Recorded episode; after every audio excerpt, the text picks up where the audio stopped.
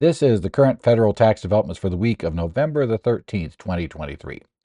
Current federal tax developments are brought to you by Kaplan Financial Education and by your state society of CPAs.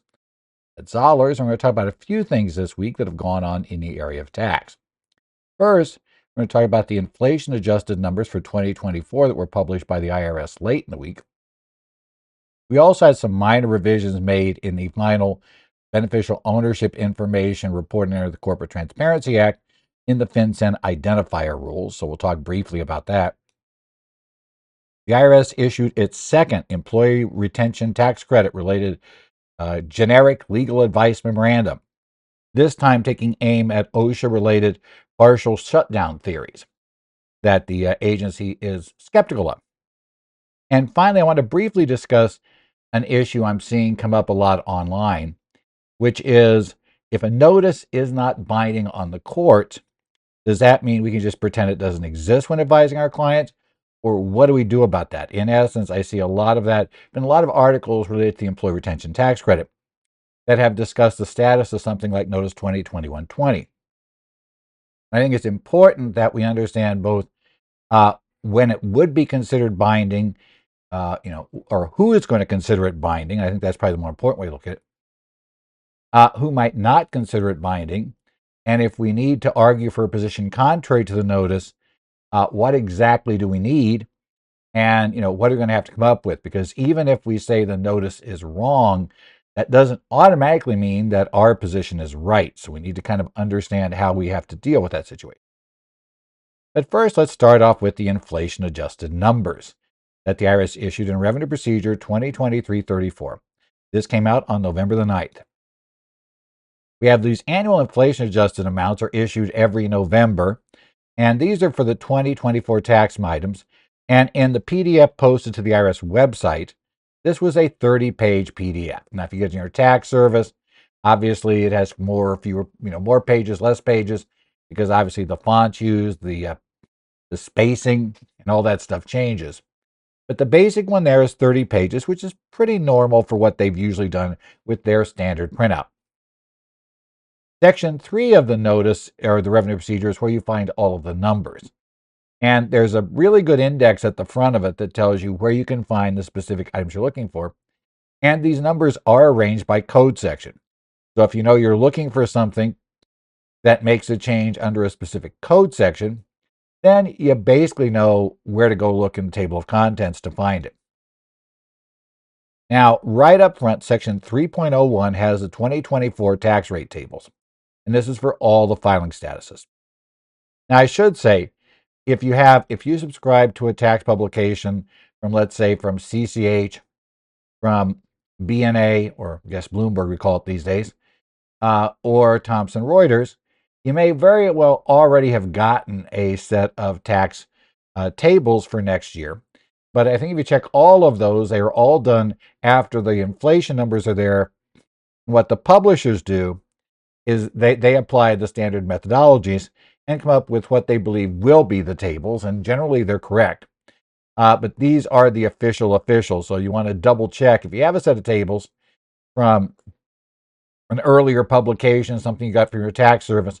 You probably want to double check that this the tables in this revenue procedure agree with your tax service. That makes sure they got it right. Section 3.03, remember the capital gain rates are not tied to the regular rates. That happened with the 20 uh, 17, or, well, the rates never were, but where the break is for the highest rate, where we'd go to the higher capital gain rate, used to be tied to the higher highest individual rate. But weirdly enough, in the Tax Cuts and Jobs Act, they decided to link the cap the maximum tax capital gain rate to the inflation adjusted maximum rate under the old pre 2017 law and to have a different way of computing the maximum where we hit the maximum rate for ordinary income. So, yes, you have to remember that at 3.03, you're going to find the new 2024 maximum capital gain rate where we hit the 20% rate. And I realize that normally we're also going to have a 3.8% net interest income tax, but that's computed under a separate set of rules. And you don't necessarily have to have that. So, again, we're going to talk about, we just leave that there. If you work with clients who have the, the basically the earned income tax credit, section 3.06 has all the numbers, tables, etc that impact that for 2024. Uh, section 3.11, uh, going to kind of the other end of the income scale, shall we say normally, uh, that has the exemption amount for the alternative minimum tax. And nearby, you'll find other AMT related items like how the kiddie tax is impacted and all those issues in that regard. Section 3.13 tells us that expenses for elementary and secondary school teachers deductible above the line for 24 will, as I recall, remain at $300 as opposed to go there. They finally went up from 250 to 300 for 23, and it appears they'll remain there for 24. Uh, section 3.15 has a standard deduction. For 2024, for a married couple filing a joint return, the standard deduction will be 29200 For head of household taxpayer, 21900 For a single taxpayer or married filing separate, the limit will be, or the deduction will be 14600 um, we also have the 179 numbers in section 3.25. The maximum amount of 179 deduction for 2024 will be 1,220,000. The maximum that can apply to an SUV is 30,500. And this becomes important again because remember, we've lost the bonus depreciation. Now it's down to 80%. It will drop again, so it's going to keep dropping. So suddenly you'll be back to again if you want to get full write-off for especially for a lot of small companies using 179 but that does mean that the SUVs will not get a full write-off unlike what we saw when we had 100% bonus depreciation. The phase out of the 179 limit begins if you acquire property in excess of $3,050,000 in 2024. We also have the qualified business income, the QBI, Section 109 cap a threshold amount for 2024, for a married couple, married couple, I'll get the words out, filing a joint return, that limit will be 383,000. For everybody else, other filing statuses, limit will be 191,950. Yes, we, we know we didn't have this year. Every so often, due to the way the inflation adjustment works, we'll get a quirky, slightly different number for married filing separate from single and others. But this year, everybody's at 191, 950. So we're kind of back to all the same. Uh, the limitation on 331 for claiming cash basis method of accounting will go up to $30 million uh, this year, up from a so we're now at that level. Remember, we started at 25 million due to inflation adjustment. We're now going to be at 30 million dollars. Uh, we also have the threshold for the excess business loss. Remember, on a Form 1040, you can't claim net business losses in excess of a certain amount uh, and you exclude wages in computing the business loss on the individual return, that limitation is $305,000 unless you have a married couple filing joint return, in which case it'll be $610,000. And again, that's for 2024 with that inflation adjustment. Section 339 in 2024, the foreign earned income exclusion will rise to $126,500. In Section 3.41 of the revenue procedure, we discover the unified credit against the estate tax will go to $13,610,000 for decedents that die in 2024. And the annual gift exclusion for present interest gifts will be $18,000 for 2024 per section 3.43. Now, there are a number of other things in there, like the adoption expense numbers, uh, weird things about arrows, excise tax on arrows. There's all kinds of weird numbers in there, too. Various penalties are also now inflation adjusted that are fixed dollar amounts. All of those are found in the revenue procedure. We're not going to go list every one for you. Uh, if you have an interest and all those things are inflation adjusted, we didn't cover them. You go back and look at that. But remember, everything related to qualified plans and IRA is covered in a notice we've covered previously. That one always comes out a little bit earlier. And the inflation adjusted numbers for HSAs and high deductible health plans and those sorts of things, that comes out way earlier in the year, usually around March. So there are basically always three key inflation adjusted releases from the IRS during the year. You get the basically the HSA one early in the year. We get the uh, retirement plan one somewhere in October. And then somewhere in November, we generally get the inflation adjusted numbers for everything else. And so we now have our complete, basically inflation adjusted numbers for tax purposes for 2024. Just quickly, I want to note that FinCEN issued final regulations for the FinCEN identifier rules. These really had very minor changes from what's proposed, and it's not really a very big You know, it's not like lots and lots of text related to the actual reg. Way, way, way, you know, huge, like 98% of the uh, item published is the preamble and related text. And the actual, I think there's like two sentences that actually hits the reg.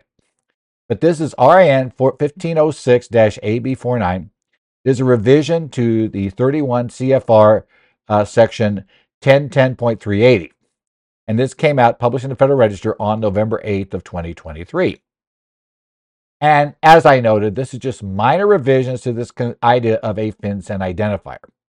A FinCEN identifier is meant to provide a shortcut way to kind of cross-reference information that should be on your report, this entity's report, but exists somewhere else. And we can just kind of cross over and do it. In this particular case, we're looking at the ability to use an entity's EI FinCEN identifier. That means, you know, let, let's say that an entity owns an interest in the, this entity that's filing. Uh, that entity obviously has individual owners. They've identified their beneficial owners. And with enough related entities, it's very possible that you're going to basically have the same the same owners, right, for these two entities. They're going to be identical. Well, in that case, you can use the FinCEN identifier number of the first entity that you file with all of the detailed information on the second entity's return and effectively just cross reference so you don't have to keep changing everything all the time if things happen in that first upper level entity, maybe that owns an interest in your entity. Those changes will just automatically flow through when that entity makes a change. And that's the idea of using the FinCEN identifier. Now, there are both pros and cons to using it, so I'm not going to go into that in detail. But definitely there are some situations, especially ones where we don't expect to have a lot of changes, or maybe where we do expect to have a lot of changes, but they'll always be consistent, will never change. You know, th- this parent entity will always own interest in these other entities. So, yeah, we'll be able to go down that path. Uh, those cases probably will simplify their filing situations. Next up, the IRS issued its second generic legal advice memorandum, GLAM, AM 2023-007, issued November 3rd of 2023 on employee retention tax credit uh, justifications for claiming a partial or full suspension, and probably it's partial suspension of business operations. So the first one we had out, you may remember, was the IRS went and Basically, they issued it to indicate their great skepticism with a large number of what I refer to as the extended supply chain justifications for claiming that a business was fully or partially suspended. This one is meant to signal the IRS's skepticism on the use of theories that relate to various occupational, occupational safety and health administration OSHA related communications issued during the COVID 19 pandemic and specifically during the period that the employee retention credit went over. Uh, this is probably the second most popular, uh, you know, kind of excuse that many of the ERC mills would use if they weren't using supply chain, which at least in my experience has been the largest set. You know, they try to use that most often. But if you're going to do a flaky claim, the OSHA claims in many cases seem to follow very, very quickly behind. So the IRS is basically given note here that they don't necessarily agree with those claims. Now, before we go anywhere, I want to make sure you understand. These generic legal advice memorandums are legal memos internal, theoretically, but they know they're going to be published. Legal memos, in fact, even reference them on their, you know, on their FAQ pages for the ERC. But they're, they're memos that outline a what's essentially going to be a legal or litigating position of the IRS if this type of a claim is made. They're not really binding on either the IRS or taxpayers. But it's pretty clear the IRS uses this to communicate uh, both to their agents, the appellate conferees, etc., the position that the national office is planning to take, uh, and the position that the chief counsel's office will take. And so, probably tell the agents and appellate conferees that you better not uh, you better not do something different than this without getting permission from us but we're going to do and you know but and certainly it tells us as our clients you know, which positions, if we take them, are more likely to be challenged by the IRS. But it doesn't mean that if you take a contrary position, you won't succeed. But it does mean it's more difficult, and it does mean that there's a much greater chance that if you get called up for exam on this issue, that you're going to have to go to court to attempt to win, which may not be assured by any means. Again, I, too often I see people believe that once they say the magic incantation, that this guidance is not binding on the courts, that that just means that, okay, we can ignore this entirely. No. There are practical ramifications from having this come down. I think the major one is most uh, most basically tax disputes are resolved before anybody files a petition with the court. And this is going to have, I think, whether or not a court has to file it will not necessarily be that important if you have no ability or plans to go to court, especially once the IRS figures that out in the exam, that there's no way this is going to court. So, in that case, I think you have to then say that, okay, we have to take these a lot more seriously. And if you're going to court, we'll talk about that after I talk about this. About even there, I think you still got to worry about these. Now, this memorandum, as they often do, presents two scenarios. In the first scenario, the employer was located in a state that lifted basically all COVID uh, health restrictions in quarter one of 2021. Uh, as a practical matter, that would cover my state of Arizona. They pretty much they lifted everything. The last few restrictions really they had uh, at the state level were restricted in March of 21. So quarter one 21 they pulled it. Uh, no measures were continued by the employer after the state restrictions were lifted, except they encouraged employees to wear masks and practice routine hygienic practices like washing your hands, right? Things like that, you know, regularly. So that, that was it, nothing else. Now, the employer in this case is claiming that they were partially suspended due to communications from OSHA that related to those things they did continue. We're going to talk about that, the IRS perspective on that, as well as a secondary scenario where prior to 2020, employees telework two to three times a week. And in 2020 and into the third quarter of 21, they allowed to employees to telework full time instead of just two to three times a week. So we allowed a full time telework instead of, you know, instead of only a few times, but we'd already been doing it ahead of time. I think that's going to be somewhat important here in that scenario. Uh, but we'll look at it. Some people, though, use the theory there that there were restrictions imposed on the employee at the home under the OSHA rules, and we'll get to that. The IRS has real problems with that theory. Um, so they talk about OSHA guidance that was published on the OSHA website and other locations during the period the employee retention tax credit was in effect. And generally, there were two categories. There were instructions to field offices and certified health and safety officials, and those are called CA, CSHOs, is what you'll see them referred to throughout this thing. And also, some non binding guidance was issued for employers and employees, you know, to basically reduce the risk of you know having COVID spread throughout the business. Uh, from OSHA's perspective, this was for the uh, health of the employees.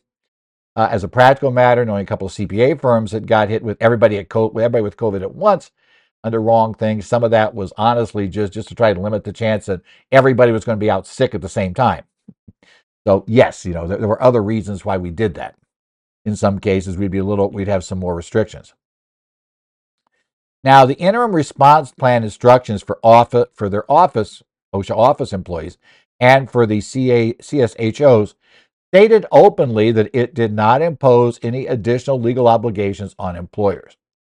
It may have given some discussed some issues, may have talked about some issues, but in essence, it was only talking about existing obligations of employers to keep employees safe on the job site.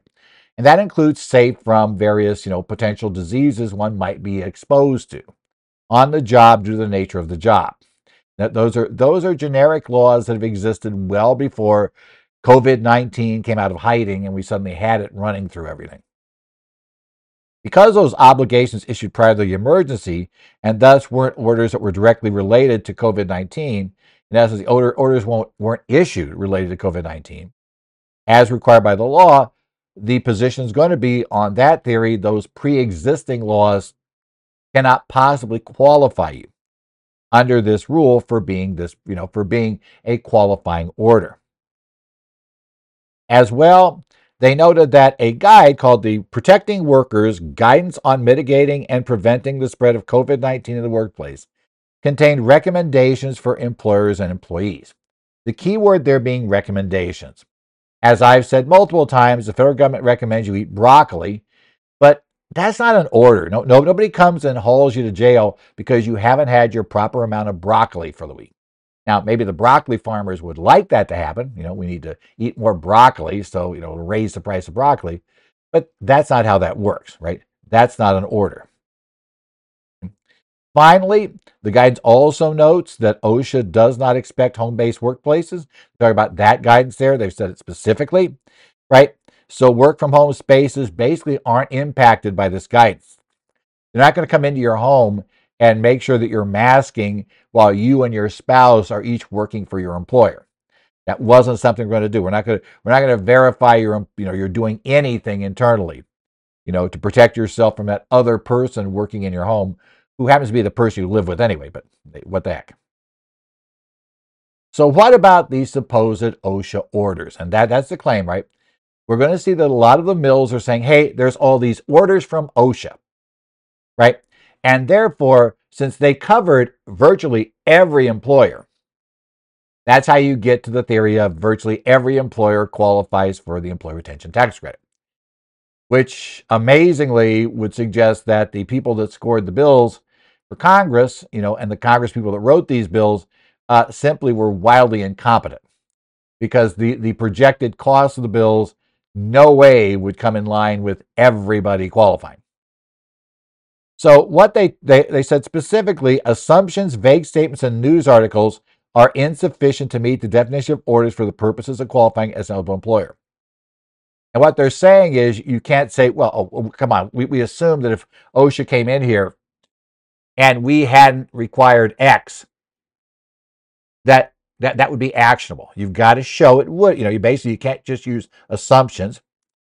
Uh, you can't use vague statements. You know about improving and protecting. That that's not an order. We need something actionable to do it. And obviously, news articles. If somebody wrote up something in a journal somewhere and said, "Hey, you know, due to this, uh, you know, we're, we're, we're saying that, that we think that you you are you know that these laws require you to do X, that's not the agency saying it, right? Again. Now we can get into some arguments about whether or not there's some way to prove those are the requirements, but again, these were very, very broad assumptions that the following things might apply. That's usually how they were worded. And obviously that, that would be a problem. I, I kind of agree there. And they also note the statutes don't don't mention recommendations, guidelines, or other informal standards, all the statute recommends are orders. And again, we're going to go back to the statute ultimately to determine how this works. Now, the IRS then goes on and provides justification for their analysis of the law, which they say, which is a magic word I see used quite often too in the analysis we're going to talk about next, that the plain text meaning of orders under the law eliminates the OSHA recommendations or other guidance found on their website that people are citing. They go back and they decide, look, there's really no there, there, there's no definition of what is an order in any of the uh, acts, the original CARES Act, the modifications we made at the end of 2020, the uh, the changes that, that were made as part of the American Rescue Plan Act for the third quarter, or the Inflation Reduction Act for the fourth quarter you know, that came out. So all of those bills did something to the employee retention tax credit. But nowhere did they ever insert a definition of order. The IRS says, so we're looking for the plain meaning of order and the legal meaning of it. And they go back to Black's Law Dictionary, which is a place courts like to go to to look for legal meanings. And there, Black's Law Dictionary says an order is a command or mandate delivered by a government official. So they're saying that is the definition that we would expect a court to go to in order to interpret what this means because there is no internal definition. The context of it doesn't imply this somehow isn't what they're talking about. And so basically, they're going to say that should be your order. And they note that the OSHA guidance cited in the GLAM, so the specific ones they talk about, fail to meet the standards because they are at best recommendations. And as I say, there's recommendations with no new mandatory guidance. That's not going to cover you under this. That's their position. They also reject that you could use laws or regulations that predate COVID 19. Remember, under the rules of this, it had to be a order, government order related to COVID 19. And they would interpret that to mean that an order cannot be related to COVID 19 unless the order is issued after COVID 19 became a thing. COVID 19 did not motivate Congress in writing the original rules. There was no COVID 19. So it could not have been based on CDC guidance and the like related to COVID 19 because that didn't exist when the law came in. So that's their argument there. And but now this is where, especially in the GLAMs, they they they do tend to back off. This lets you know that they're they're setting up a secondary defense. Even if you find they are orders, you still must show full or partial suspension of your business operations. And to be totally honest, to me, this is always the flaw I've seen when I've looked at reports from a whole lot of the mills and we ask them for the backup. You know, okay, you say they qualify. Uh, can you please show us, you know, your work papers backing this up? Because you know, if they get examined, what are we? What are you going to show the IRS? And assuming they give you anything, and often they won't give you anything, uh, but assuming they do, you tend to find that it's you know it talks vaguely about these orders that well you know they, they don't really tell us exactly, but they're vaguely there, and they never tie them back to the business and they don't make these shows. You have to you have to go ahead and make the show that this order and how it specifically caused your business to have something that rose to the level of a partial suspension of business operations.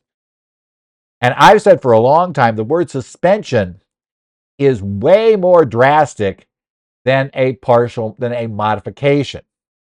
Right? If they meant modification, they would have said modification. Suspension, again, going to the meanings, means cessation, right? So you were unable to do some, you know, portion of your business at all. It stopped it. Uh, so that that to me, and that to me is a definition that all often gets totally ignored.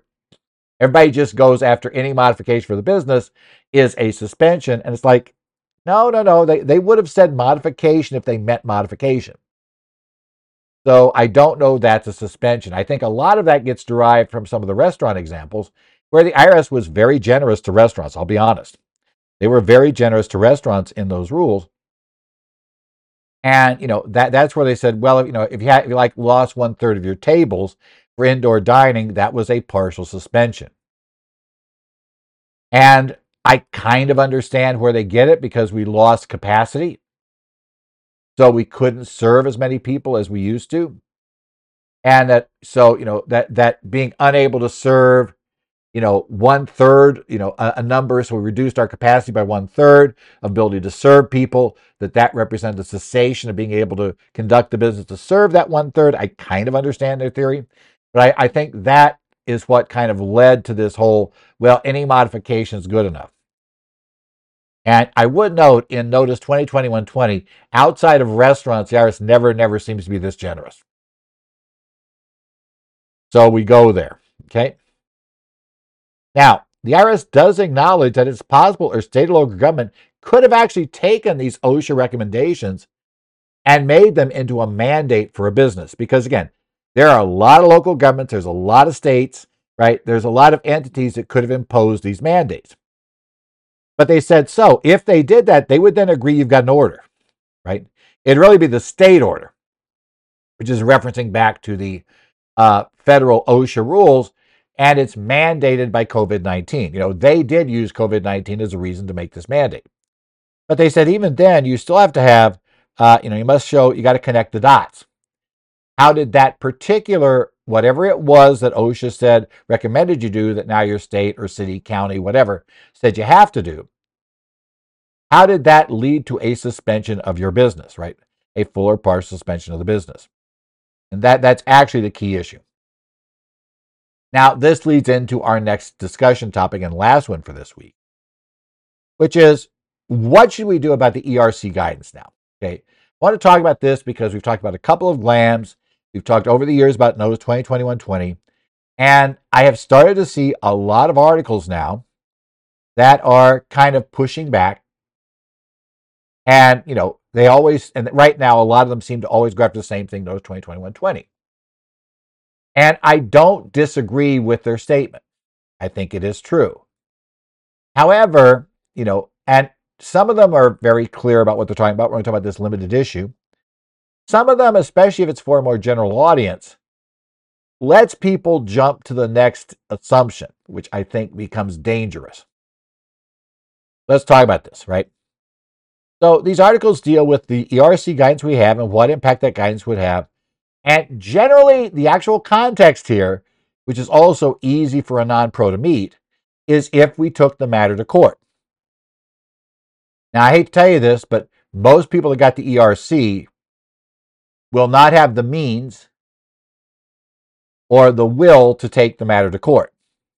In which case, then, that's the first little star by this because if we don't go to court, now we got to look to what is going to be the impact on the level, the highest level they're willing to dispute. Because many of them won't even be willing to go to appeals, right? They're going to start looking at the money piling up from the exam costs especially if they filed with a mill, via mill, a mill which itself goes out of business, and therefore their exam costs are being borne by them, not the mill that promised to cover the exam costs. They may start looking at those exam costs, and even though they'll be told, well, we could appeal this, but you know the person doing it had nothing to do with the claim is going to say, but you know we might not win that appeal. They may very well just decide to cut off at the exam level. Which point then we have a very different view of this guidance. And that's what I mean by the answer is not as simple as you'd expect. And the problem is when we have a statement that's indisputably true, and I'm going to tell you the statement that's indisputably true, right, in this, that, that I'm going to totally agree with what these articles are saying on this issue. But you give it more impact than you should given the reality of your client's situation. And I think very specifically the reality of how far the client's going to push the matter. That's going to be key. So, given that we just got another glam, let's take a look at what we have and what you know what, what really impact is there of those particular statements. Okay. Now, the guidance we currently have on the ERC, we have the text of the statute. That goes the original CARES Act. It didn't go to the IRC then. In fact, only went to the IRC very late in the game.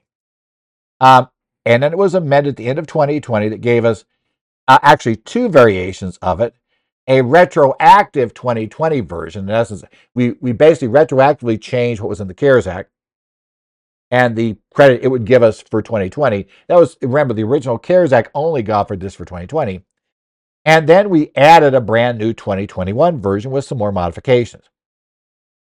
Then we got the American Rescue Plan Act, which added to, which now moved it to the Internal Revenue Code at Section 3134 and then that version was actually then changed one final time by the Inflation Reduction Act of 2021. That was the one that basically cut it off the third quarter for everybody except for recovery startup businesses and you know caused some quirks there but you know had had some other minor changes there.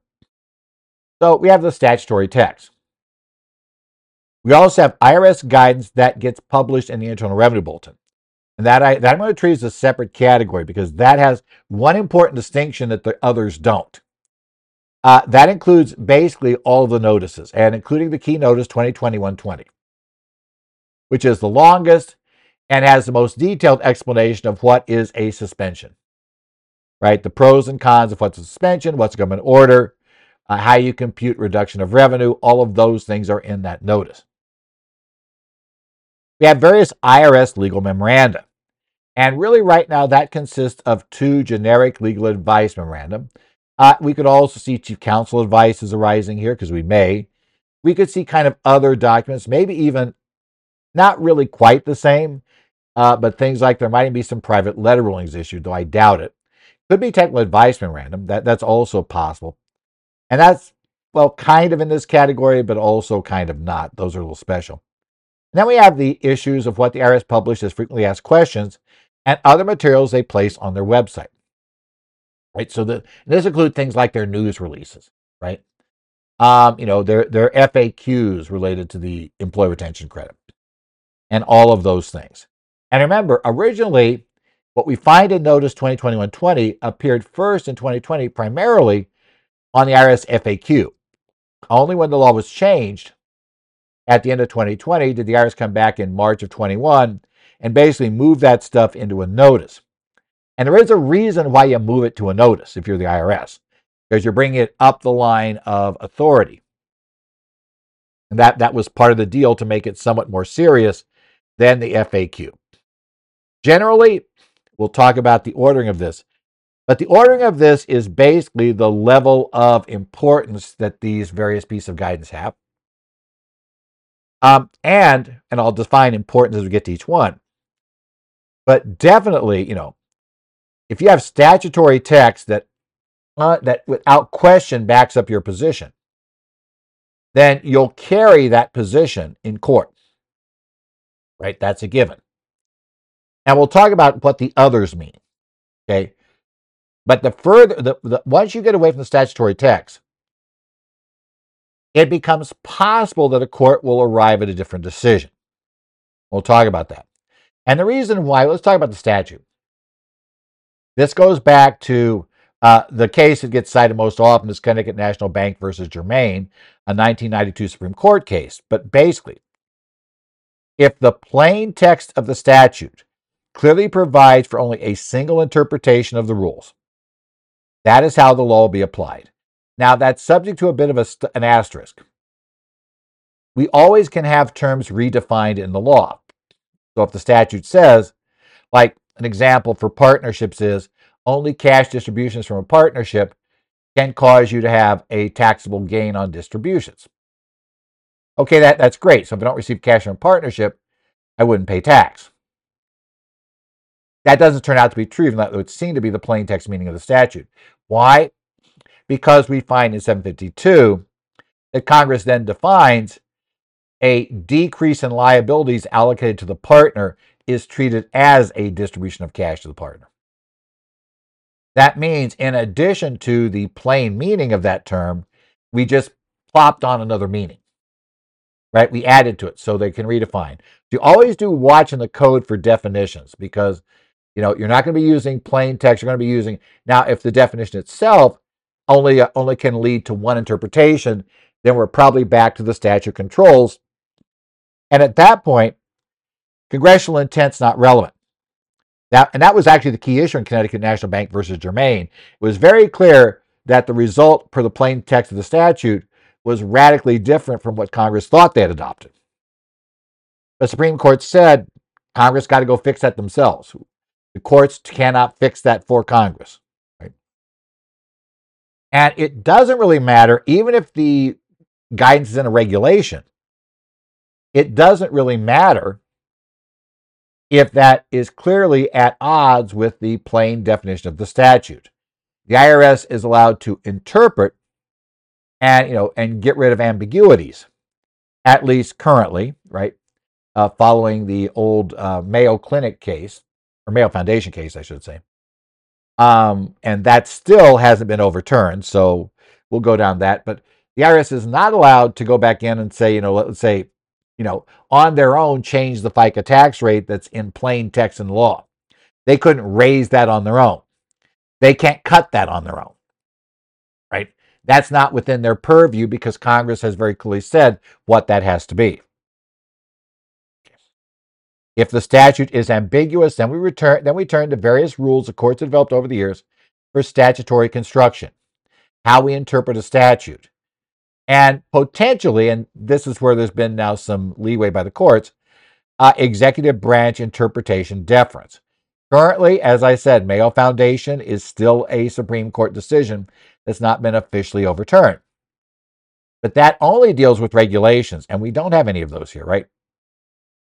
Generally, the court will look to see if they can find the term used elsewhere, you know, for a similar in a in a another statute like in the IRC, or at least related enough that you know that, that that would tell you how it looks like Congress thinks where this thing works. Is there some place where it's made clear, and we're just going to then borrow that and bring it over.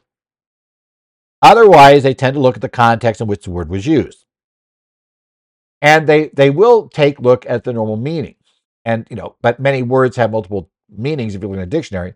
So we may use context to help us decide which meaning is there. And maybe context to give us some other clues. But otherwise, we tend to go just straight, you know, a straight dictionary. If there's not a legal meaning, so it hasn't been used consistently in the law to mean a certain thing, then we go back and start looking at the standard plain text meaning of the law.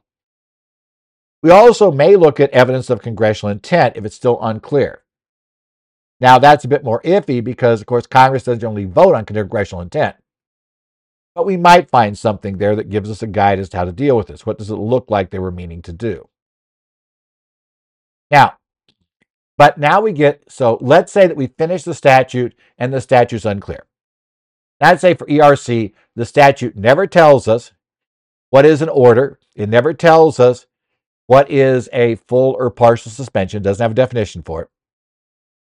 You know, and it d- doesn't tell us, you know, you know, the various broad categories that this has to impact. So we got a lot of areas that, that there's going to be some interpretation on. Now, for IRS guidance, regulations are offered the highest deference, regardless how you look at it they tend to get the highest deference. They go through the more thorough review process, at least if they're final regulations. But it really doesn't matter for the ERC because we don't really have any regulations here.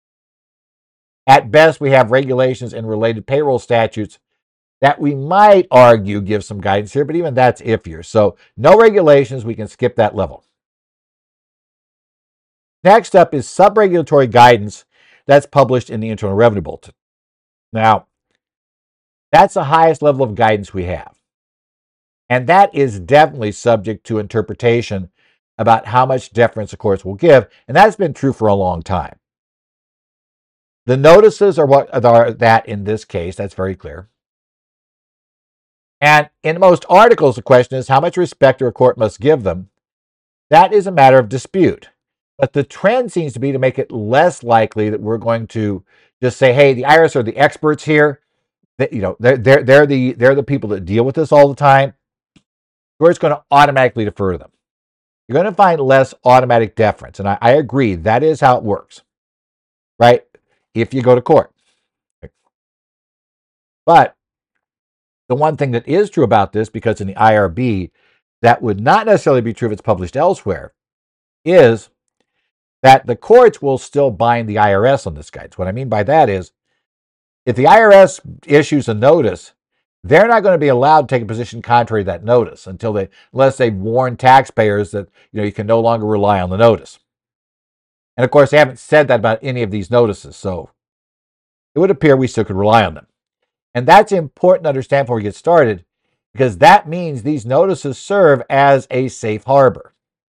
If you meet the notice, your position comes entirely inside the notice, then you're going to be in good shape as long as you have the backup, the factual backup to support your case. Now, by the way, factual backup is far more likely to be your problem in any dispute with the IRS than the law interpretation. Right? We'll say that up front. Also, and this is a problem, too many articles just stop by saying, hey, the courts don't have to respect this, which is fine as far as it goes. But even if you're going to court, the fact the court does not have to respect conclusions does not mean they won't. By that I mean, you know, the court's going to review this, right? And one thing to remember, and I think a lot of you know if, you, if you're CPAs, we've heard this discussion before, that you know that if you're going to be a, a public company filing with the SEC, there is an advantage having four certain accounting firms sign off on your documents going to the SEC. That's because the SEC is very, very used to seeing them, and they're likely to give them a higher, you know, more of a benefit of the doubt than a, you know, SEC filing they see signed by a local accounting firm operating out of Grand Island, Nebraska, that has never filed with the agency before. That's likely to get more scrutiny, or they're likely to be more skeptical about it.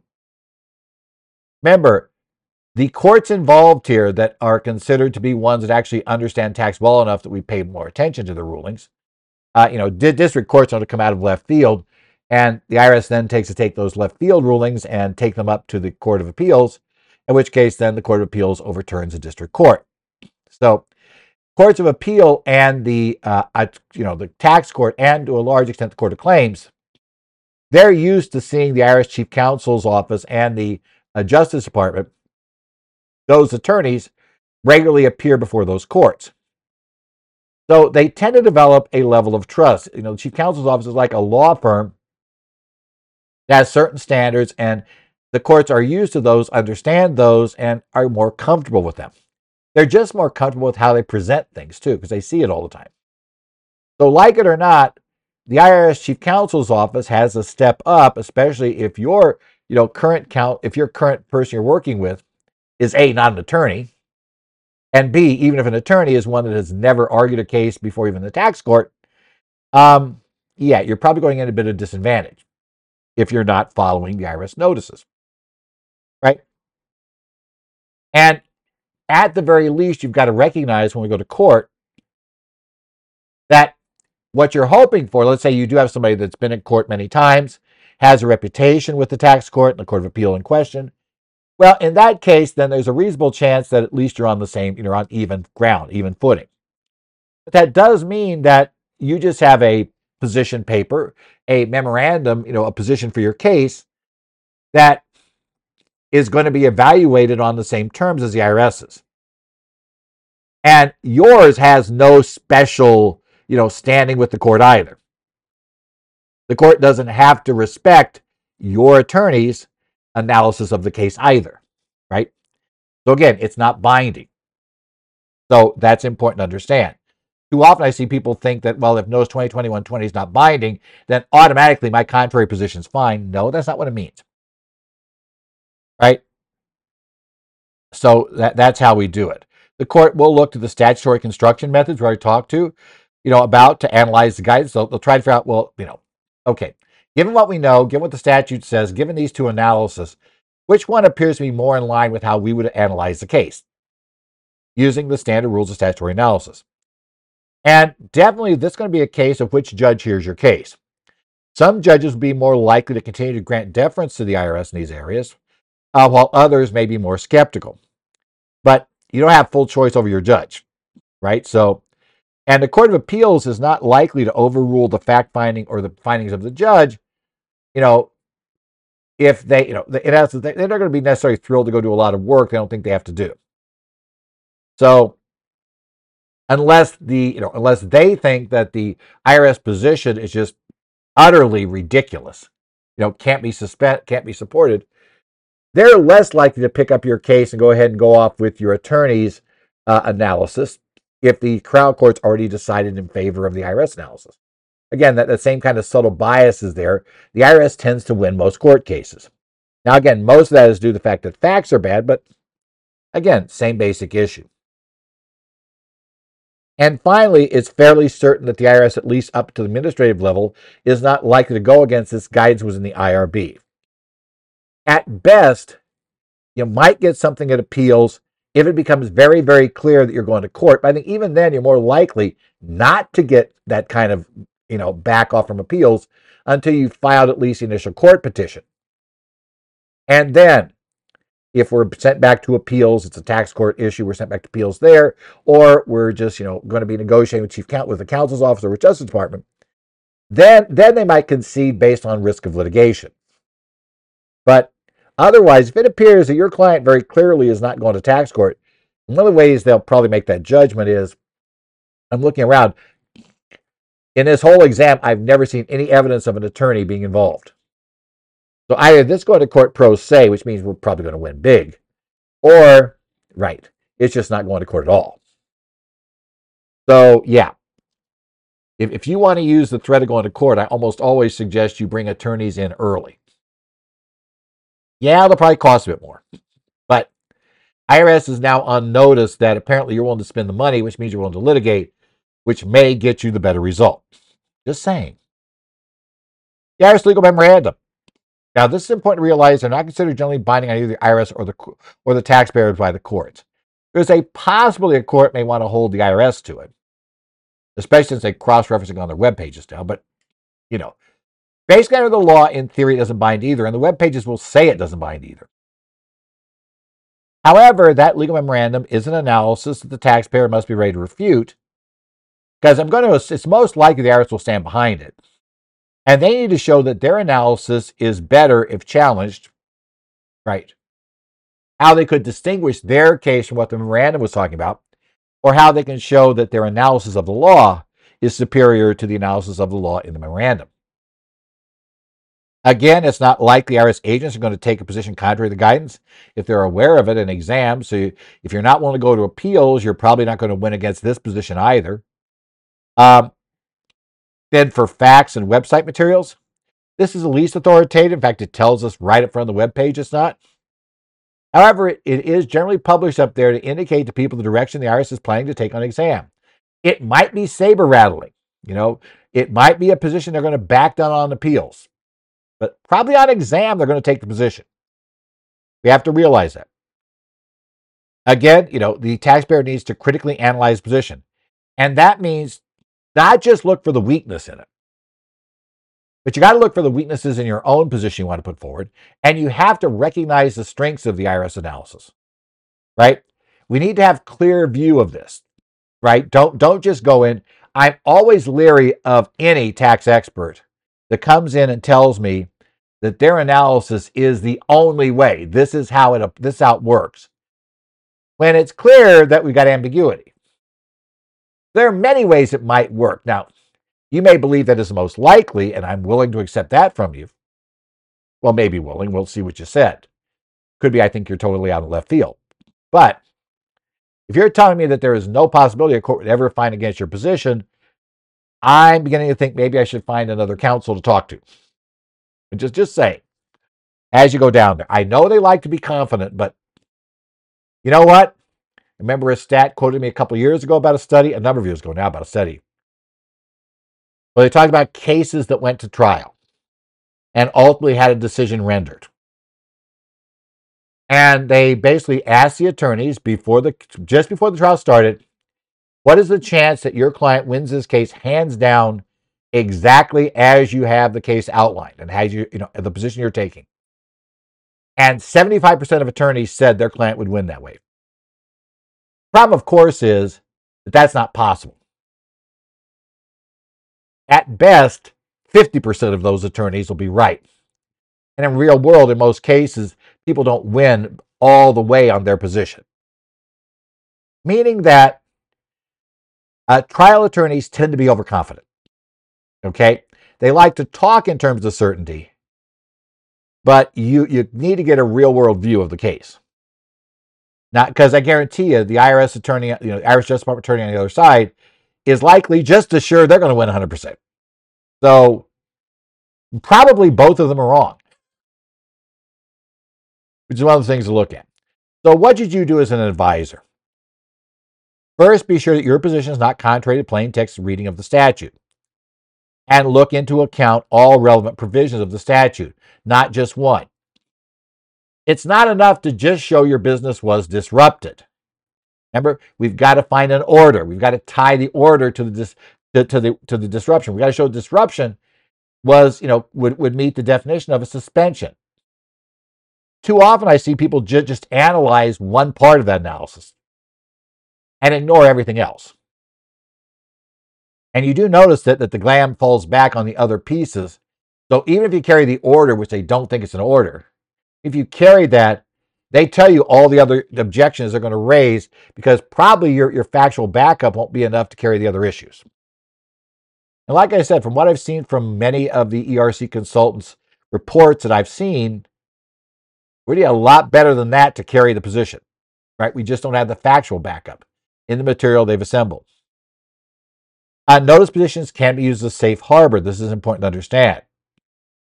And I've always been a little worried because quite often there are places in this notice that I and others who read it think the IRS is being maybe more generous than we probably would get from a court in a plain language position. Now, I think they're being more strict in other areas, true. But if we decide to ignore the notice and argue for plain text, Are we also giving up the IRS? You know, can the IRS going to be allowed to abandon those parts? You know, things where they gave more broad, broader guidance. If we don't accept the IRS view, let's say, of what a government order is, uh, can we still accept their very, very generous view of restaurants? And you know, what would be considered a suspension of a restaurant?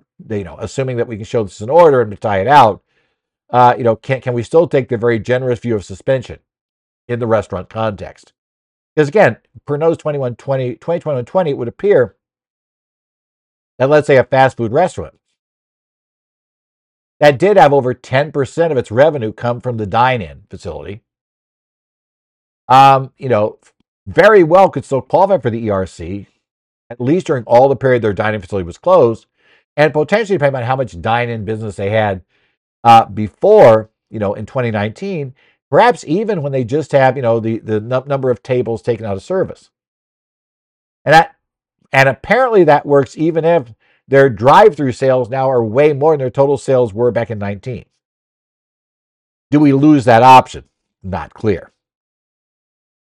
Um, you know, if basically, if the IRS position is not contrary to plain text of statute, if your position is not contrary, I should plain text statute, you have a reasonable basis to be claimed, you have a right, you know, the client can file that the claim, you can sign it. But the client deserves to be told if this position is outside of what the IRS safe harbor would cover and the relative risks. In essence, if we are examined, what is the chance that we're going to have to expend, you're going to have to expend significant funds to defend this. Because again, unless the IRS position is totally unreasonable, you're unlikely to get an award of fees.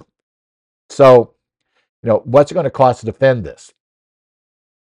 And remember, there's also a chance you spend all this money to defend it and you lose.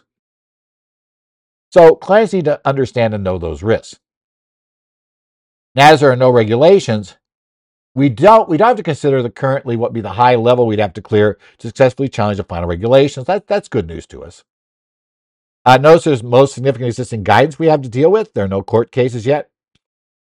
Um, you know, if their claim goes to exam, anything gets a notice are the ones the IRS is least likely to back off on, and we're, we'd have to go to court in an exam scenario. You want to get your credit, you want to be able to keep it, we have to go to court. Okay, that's an issue. And make sure you have a defensible position, a persuasive argument, your analysis is at least as good, and preferably our analysis is better than that of the IRS in the notice. We'd like to say not just that we're as good, but we're better than their analysis, right? And clearly better. The GLAMs are likely to be positions that are unlikely to be conceded at the exam level, right? Very much. They indirectly concede certain litigation risks that may open up appeals to, you know, some some back off on it. But again, we still need a solid legal analysis and solid facts to back up our position. That's the key. Facts and website guidance are much like GLAMs, except not written as a full blown legal memorandum. Exams unlikely to concede anything that goes against the FAQs of the website, but I think appeals is going to be far less inflexible in that area. I mean, we have to see. You never know. So they may dig in on it. But I, I, think pretty clearly, since it even says it's not binding, uh, appeals is more like give up. But the bottom line real problem is if you got bad facts, you don't have documented facts, you're likely to lose regardless of whether Notice 2021-20 is correct or not. It doesn't matter if on your legal analysis you're right. This could have been, this was a government order, and this order could have led to a suspension, but you're unable to show any of that to link up the dots in your situation, then we have a problem, right? That's a key issue. This has been the current federal tax developments here for the week of uh, November the 13th, 2023. Current Tax Developments, as always, is brought to you by your stateside CPAs and by Kaplan Financial Education. Uh, if you have any questions, you can email me, Ed Zollars at currentfederaltaxdevelopments.com. You can also, um, you know, I do follow along the uh, Connect sites for Arizona, New Jersey, Minnesota, Illinois, uh, and Washington, and also discussion boards at Idaho. Otherwise, look forward to talking to you next week. I will be on the road this week. I'm a little hoarse today because I've been talking this last week, right, for various positions, various situations, uh, multiple times. And, you know, I'm finally have to do like back to back days and getting back into what that does to your throat. So we'll see how the rest of everything goes. Uh, And so I have some more to do this week, some more things going on.